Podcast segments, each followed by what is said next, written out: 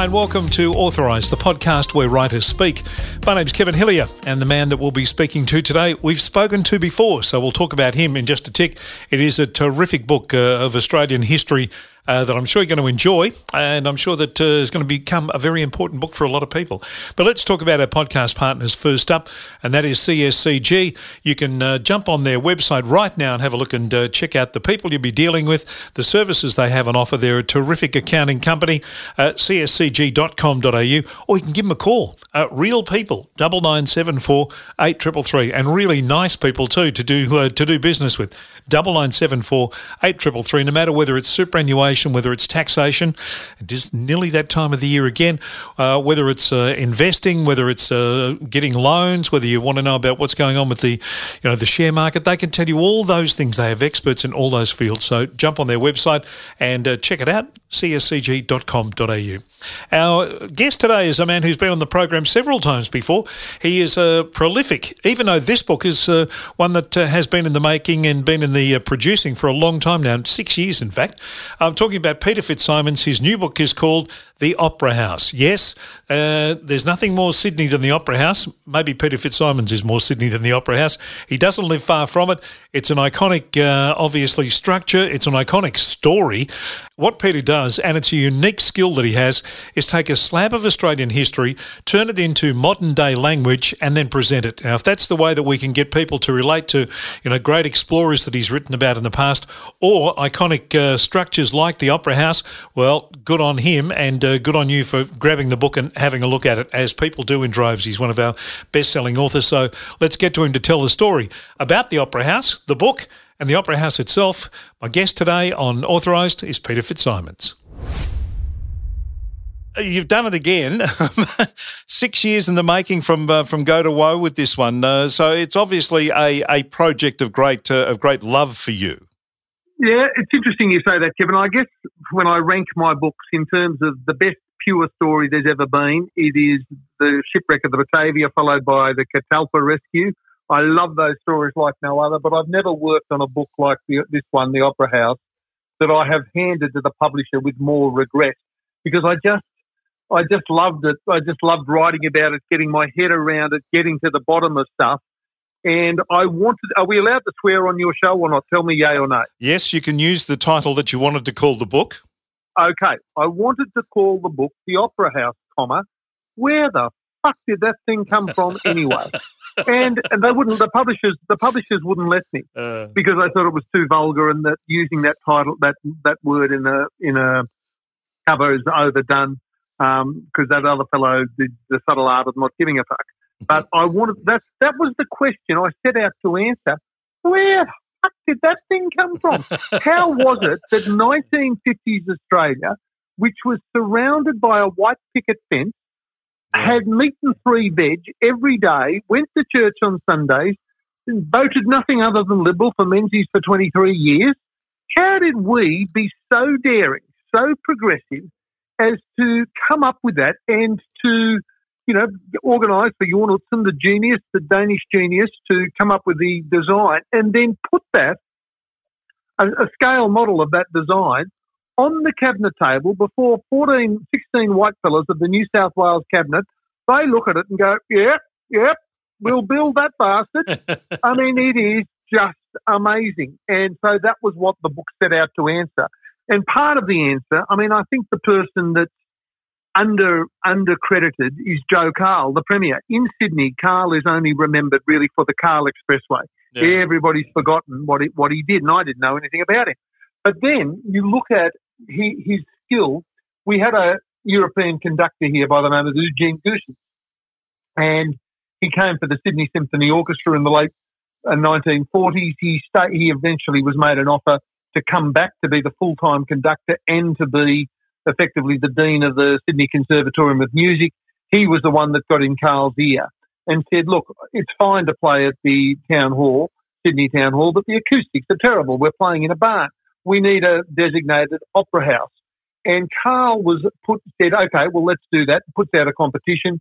And he says he's under attack from the beginning from people saying, why are you putting money towards this elitist institution? And he said because my opera house, this opera house, will not be for men with bow ties and women in mink, in mink coats. This will be for washerwomen, for waitresses, for labourers, for, for plumbers. It'll be for everybody. There is no reason why Sydney people, New South Wales people, Australian working people can't enjoy the finer things in life. So Cahill guided it. He was the one that that organised the Opera House lottery. So the money put to it wouldn't come from general revenue, but because I mean, and Cahill himself, Joe Cahill, was a man whose idea of a good time on a Saturday night was the Wenty Park dogs with a meat pie and tomato sauce and a beer. And why not? Love it myself. But he's the one that guided it through politically.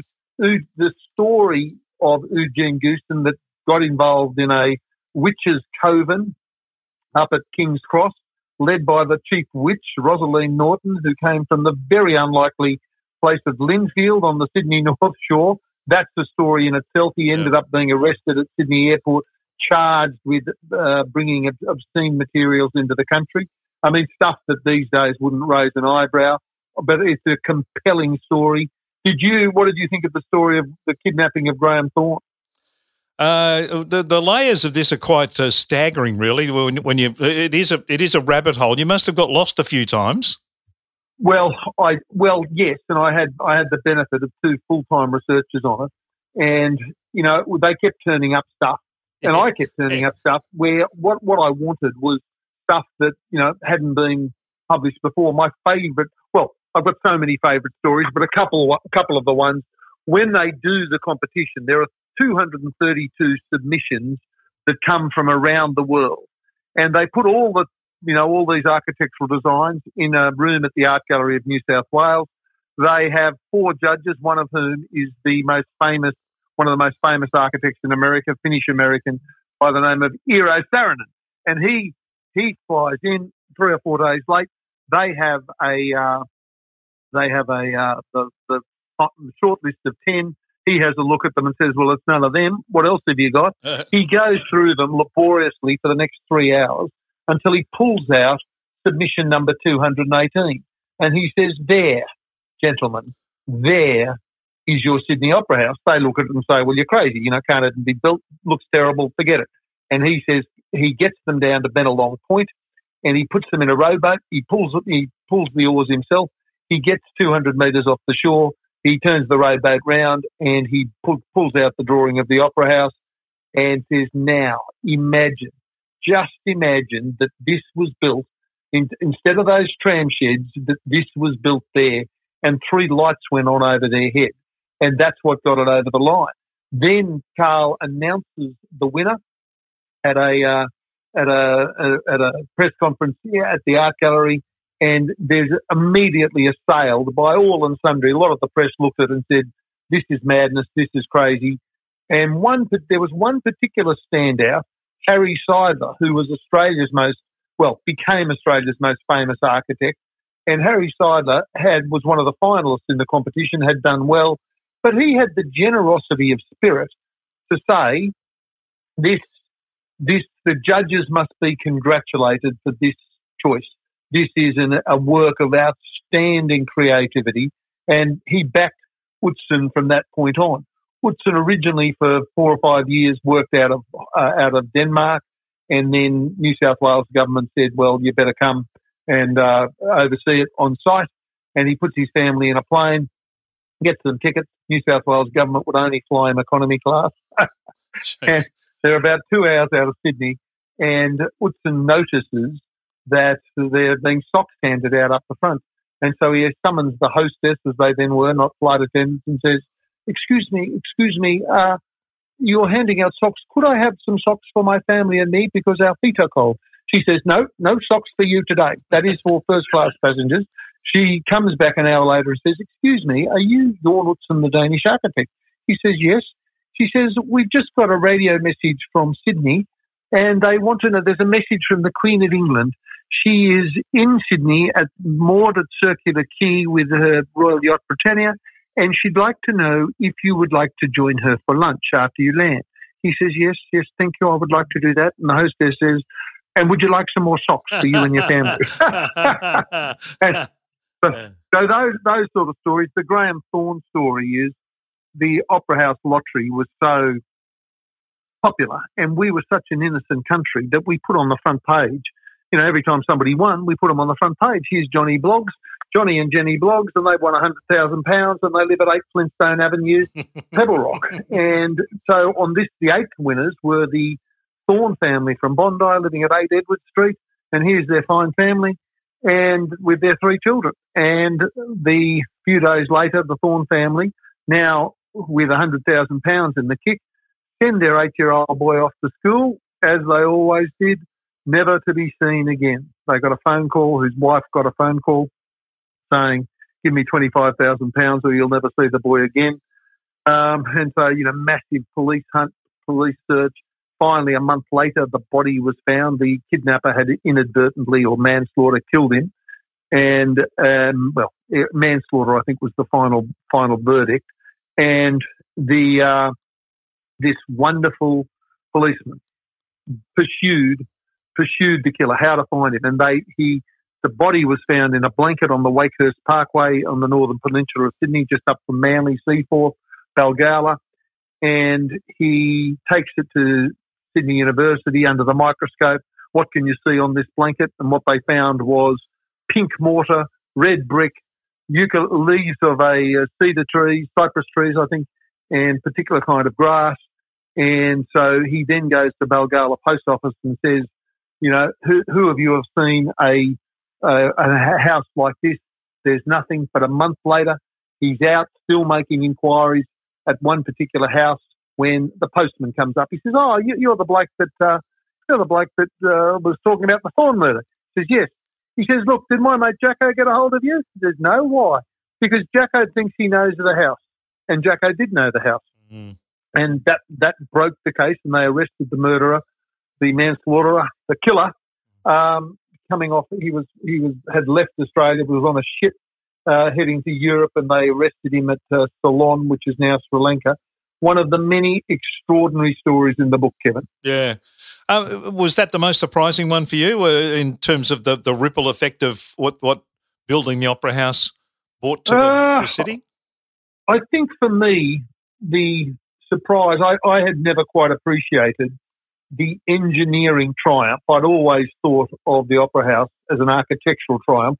I live about four minutes' drive up the hill from the harbour across from the harbour from the uh, Opera House, and every day when I'm out and about, I don't go straight home. Every day I drive down to Cremorne Point and I gaze out upon the Opera House, and I've been doing it for the last 25 years that I've been living here because I just look at it and I feel better about life. I always feel pretty good about life, but I feel even better looking at that Opera House. It just lifts you.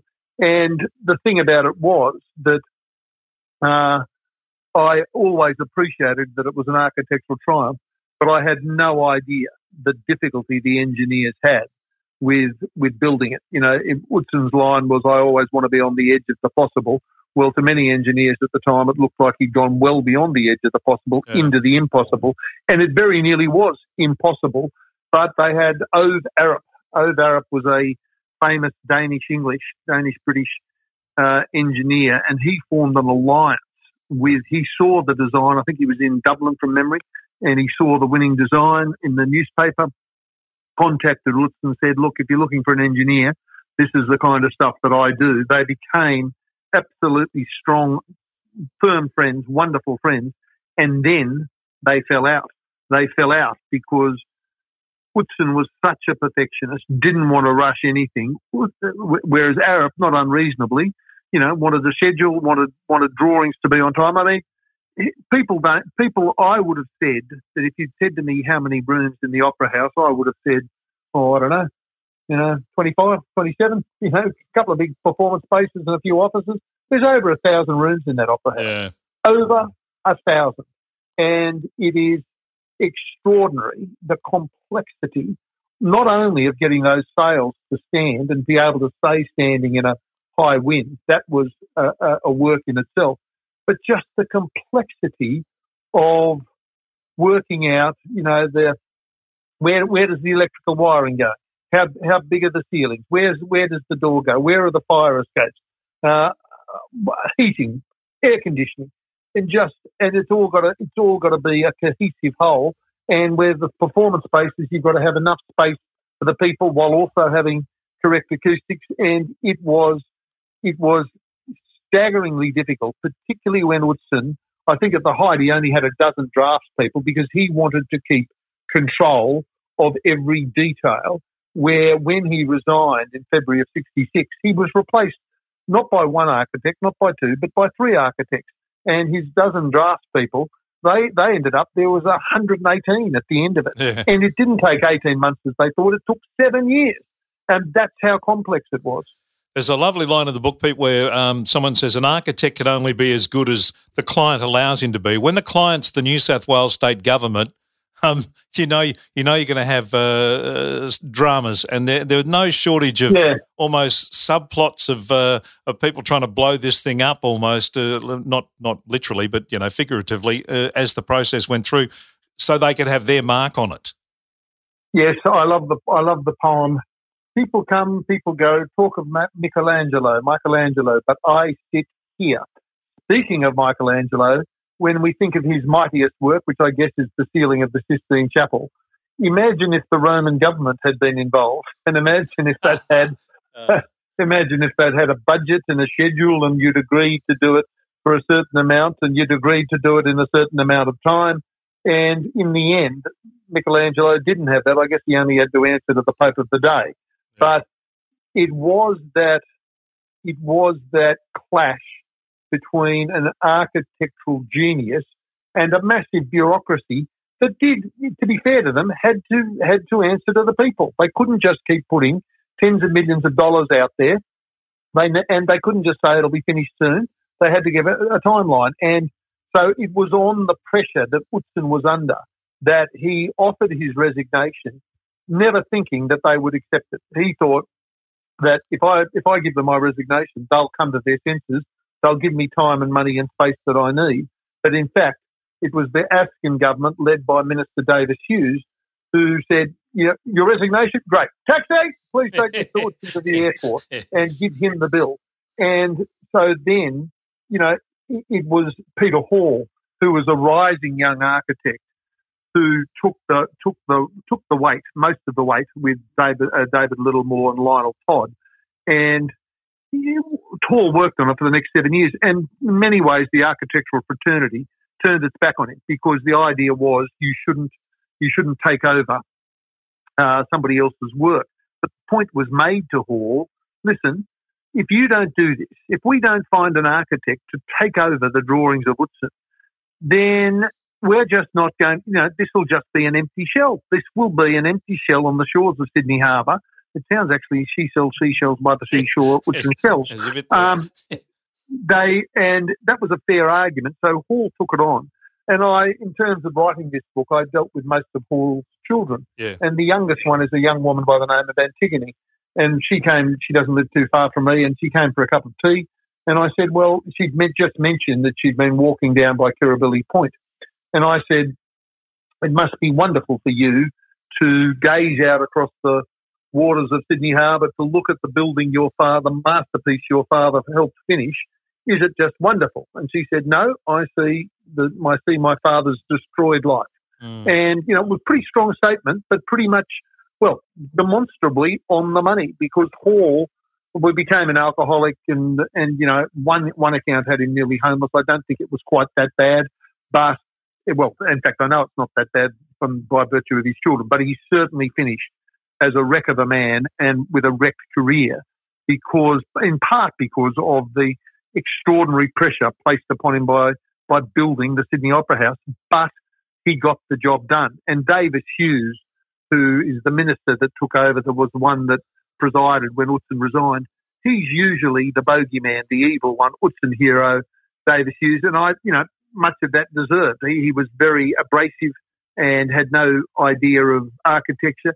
Against that, when he died, Utzon himself contacted Utzon's widow and said, look, you know, we had our differences, but if not for Davis Hughes, we wouldn't have got, we, we, we wouldn't have the opera house we have today. Yeah. Uh, which begs the question: uh, With today's bureaucracy, would the would it, would it get built in this day and age? Very interesting question. You'd need a politician of staggering vision like Joe Cahill and amazing skill to put out a big unifying project that everybody could be proud of to, to withstand the slings and arrows of the critics. And I mean, I say that as somebody who's been a critic of, you know, stadiums in Sydney and I stand behind it. I think it is outrageous the amount of money that has been put towards stadiums in Sydney. So, you know, if you were to come up with a vision, I mean, like, you know, I suppose in Australia, you know, there are all talks of grand, grand projects like railways that'll go, what do they talk? I think uh, Melbourne to Darwin, things like that. It needs amazing vision, but also great skill to bring the people on board. The, the great project I'd like to see the government get behind is turning us into a republic. There's an idea, and I say that as chair of the ARM, yeah. but there's an idea what a great unifying project that would be to say we Australians can do better than to find our head of state from a family of English aristocrats. But Kevin, don't get me started. no, no, I won't. Um, the, the the the language that you've written this book in is the language of today. Was that a, was that a difficult thing to to bring that uh, that sort of sixties thing and fifties and uh, and even before that, obviously? Well, I try. What I do with my books is I don't want them. I want my I do non-fiction, and I want them to read like fiction. I want this to read like a great story. Yeah. I want to put the reader in the moment, and so I don't want them reading about the moment. When I first started writing, I wanted to tell a great story and bring people in close to the campfire. Listen to me, I'm going to tell you a killer story. I don't want that anymore. I don't want me in it. I don't want the campfire in it.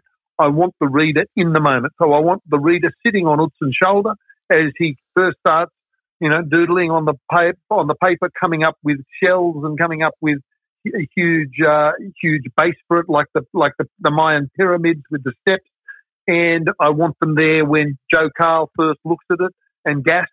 I want want them there when, tragically, when when Graham Thorne is killed. You know, I want the reader in all these moments, yeah. and so I use contemporary language to put the reader there. Yeah, and it works. It works beautifully. Works beautifully. Thank you and it's uh, it. Uh, I mean, it is in many ways it is sort of soap opera ish in terms of uh, the the as I mentioned the layers of stories that uh, and the and the and the characters of the people that uh, that develop like a Davis Hughes that you mentioned uh, through yeah. the as the bad as the bad man in the in the in the story. That's the one. Yeah. Thank you for having me, Kevin. My pleasure. what are you working on now? Long Tan. Ah, wow the Battle of Long Tan. Oh, yes, a much celebrated. Uh, uh, gee whiz, that'll be interesting. I look forward to that. Thank you so much for your time as always. Thank you, Kevin. Bye bye. My thanks to Peter for his time and his incredible works uh, continue. As you uh, heard, uh, Long Tan is the next one. That'll be uh, terrific to uh, to read. Uh, but check this one out. It's available now. The Opera House by Peter Fitzsimons. And my thanks, of course, to his publishers at Hachette once again for uh, organising Pete to join us on the program. Hope you enjoyed it. Don't forget there's plenty more back issues of this particular podcast uh, with a, a variety of authors on all sorts of different subjects, be it crime or be it sport or be it cooking. They're all there. Uh, just check it out uh, where you found this podcast is where you'll find other episodes of Authorised. My thanks once again to our podcast partners. They are the people to talk to if you want to know about what's the best way for you uh, to make the most of your financial situation. They will help you with that. They're called CSCG. You can find them on 9974 8333 or jump on their website, cscg.com.au. I'm Kevin Hillier. Till the next time on Authorised, read a book. It might be the one I'm talking about.